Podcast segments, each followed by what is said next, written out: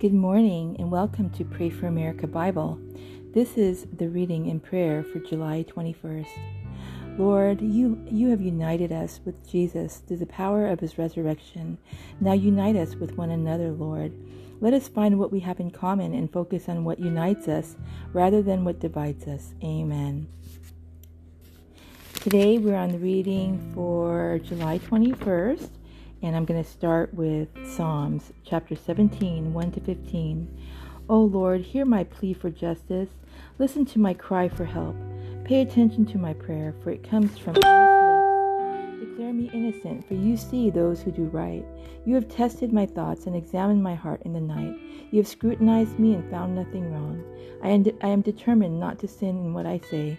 I have followed your commands, which keeps me from following cruel and evil people. My steps have stayed on your path.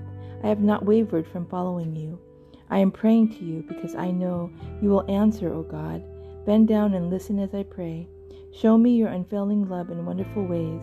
By your mighty power, you rescue those who seek refuge from their enemies. Guard me as you would guard your own eyes. Hide me in the shadow of your wings. Protect me from wicked people who attack me, from murderous enemies who surround me. They are without pity, listening to their boasting. They track me down and surround me, watching for the chance to throw me to the ground. They are like hungry lions, eager to tear me apart, like young lions hiding in ambush.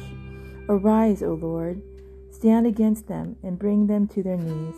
Rescue me from the wicked with your sword. By the power of your hand, O Lord, destroy those who look to this world for their reward, but satisfy the hunger of your treasured ones. May their children have plenty, leaving an inheritance for their descendants. Because I am righteous, I will see you. When I awake, I will see you, face to face, and be satisfied. Proverbs chapter 19, 22 to 23. Loyalty makes a person attractive. It is better to be poor than dishonest. Fear of the Lord leads to life, bringing security and protection from harm. In the New Testament, we are in Romans chapter 7, 1 to 13. Now, dear brothers and sisters, you who are familiar with the law, don't you know that the law applies only while a person is living? For example, when a woman marries, the law binds her to her husband as long as he is alive. But if he dies, the laws of marriage no longer apply to her, so while her husband is alive, she would be committing adultery if she married another man. But if her husband dies, she is free from the law and does not commit adultery when she remarries. So, my dear brothers and sisters, this is the point. You died to the power of the law when you died with Christ, and now you are united with the one who was raised from the dead. As a result, we can produce a harvest of good deeds for God. When we were controlled by our old nature, sinful desires were at work within us, and the law aroused these evil desires that produced a harvest of sinful deeds, resulting in death. But now we have been released from the law, for we died to it and are no longer captive to its power. Now we can serve God, not in the old way of obeying the letter of the law, but in the new way of living in the Spirit. Well then, am I suggesting that the law of God is sinful? Of course not. In fact, it was the law that showed me my sin. I would never have known that coveting is wrong if the law had not said, You must not covet. But sin used this command to arouse all kinds of covetous desires within me. If there were no law, sin would not have that power. At one time, I lived without understanding the law. But when I learned the command not to covet, for instance, the power of sin came to life and I died. So I discovered that the law's commands, which is supposed to bring life, brought spiritual death instead. Sin took advantage of those commands to kill me. But still, the law itself is holy, and its commands are holy and right and good. But how can that be? Did the law, which is good, cause my death? Of course not. Sin used what was good to bring about my condemnation to death. So we can see how terrible sin really is. It uses God's good commands for its own evil purposes.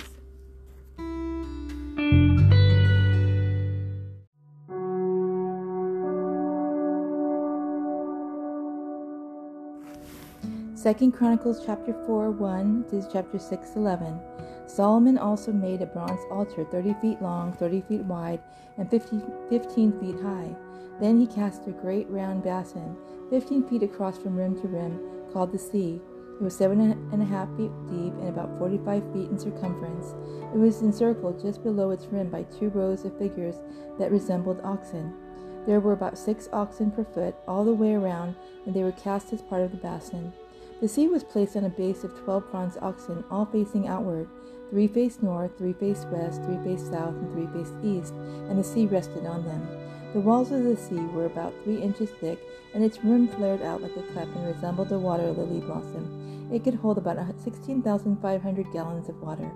He also made ten smaller basins for washing the utensils for the burnt offerings. He set five on the south side and five on the north, for the priests washed themselves in the sea. He then cast ten gold lampstands according to the specifications that had been given, and he put them in the temples. Five were placed against the south wall, and five were placed against the north wall. He also built ten tables and placed them in the temple, five along the south wall, and five along the north wall. Then he molded two 100 gold basins. He then built a courtyard for the priests and also the large outer courtyard. He made doors for the courtyard entrances and overlaid them with bronze. The great bronze basin called the sea was placed near the southeast corner of the temple. Huramabi also made the necessary wash basins, shovels, and bowls. So at last, Huramabi completed everything King Solomon had assigned him to make for the temple of God. The two pillars, the two bowl shaped capitals on top of the pillars, the two networks of interwoven chains that decorated the capitals, the 400 pomegranates that hung from the chain on the capitals, two rows of pomegranates for each of the chain networks that decorated the capitals on top of the pillars, the water carts holding the basins, the sea and the 12 oxen under it, the ash buckets, the shovels, the meat hooks, and all the related articles. Huramabi made all these things of burnished bronze for the temple of the Lord, just as King Solomon had directed. The king had then cast in clay molds in the Jordan valley between Succoth and Zarethan.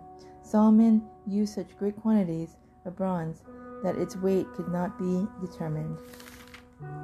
Solomon also made all the furnishings for the temple of God the gold altar, the, tab- the tables for the bread of the presence, the lampstands and their lamps of solid gold to burn in front of the most holy places prescribed, the flower decoration, lamps, and tongs all of the purest gold, the lamp snuffers, bowls, ladles, and incense burners, all of solid gold, the doors for the entrance to the most holy place, and the main room of the temple overlaid with gold. So Solomon finished all his work on the temple of the Lord. Then he brought all the gifts of the father David had dedicated. Then he brought all the gifts his father David had dedicated the silver, the gold, and the various articles, and he stored them in the treasuries of the temple of God. Solomon then summoned to Jerusalem the elders of Israel and all the heads of tribes, the leaders of the ancestral families of Israel. They were to bring the ark of the Lord's covenant to the temple from its location in the city of David, also known as Zion. So all the men of Israel assembled before the king at the annual festival of shelters, which is held in early autumn. Then all the elders of Israel arrived. The Levites picked up the ark.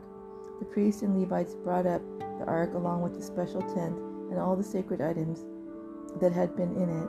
There before the ark, King Solomon and the entire community of Israel sacrificed so many sheep, goats, and cattle that no one could keep count. Then the priests carried the ark of the Lord's covenant into the inner sanctuary of the temple, the most holy place, and placed it beneath the wings of the cherubim. The cherubim spread their wings over the ark, forming a canopy over the ark and its carrying poles. These poles were so long that their ends could be seen from the holy place, which is in front of the most holy place, but not from the outside. They are still there to this day. Nothing was in the ark except the two stone tablet, tablets that Moses had placed in it at Mount Sinai, where the Lord made a covenant with the people of Israel when they left Egypt. Then the priests left the holy place. All the priests who were present had purified themselves, whether or not they were on duty that day. And the Levites, who were musicians, Asaph, Heman, Jeduthun, and all their sons and brothers, were dressed in fine linen robes, and stood at the east side of the altar, playing cymbals, lyres, and harps. They were joined by 120,000 priests who were playing trumpets. The trumpeters and singers performed together in unison to praise and give thanks to the Lord.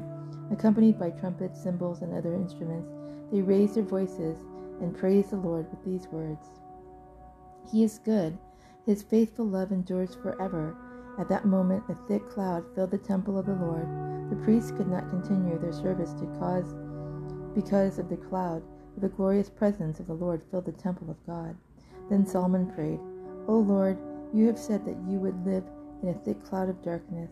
Now I have built a glorious temple for you, a place where you can live forever. Then the king turned around to the entire community of Israel, standing before him, and gave him this blessing Praise the Lord, the God of Israel, who has kept the promise he made to my father David, for he told my father, From this day I brought my people out of the land of Egypt. I have never chosen a city among any of the tribe of Israel as the place where a temple should be built to honor my name. Now have I chosen a king to lead my people Israel. But now I have chosen Jerusalem as a place for my name to be honored, and I have chosen David to be king over my people Israel. Then Solomon said, My father David wanted to build this temple to honor the name of the Lord, the God of Israel, but the Lord told him, told him, You wanted to build a temple to honor my name. Your intention is good, but you are not the one to do it. One of your own sons will build a temple to honor me. And now the Lord has fulfilled the promise he made, for I have become king in my father's place, and now I sit on the throne of Israel, just as the Lord promised. I have built this temple to honor the name of the Lord, the God of Israel. There I have placed the ark, which contains the covenant that the Lord made with the people of Israel.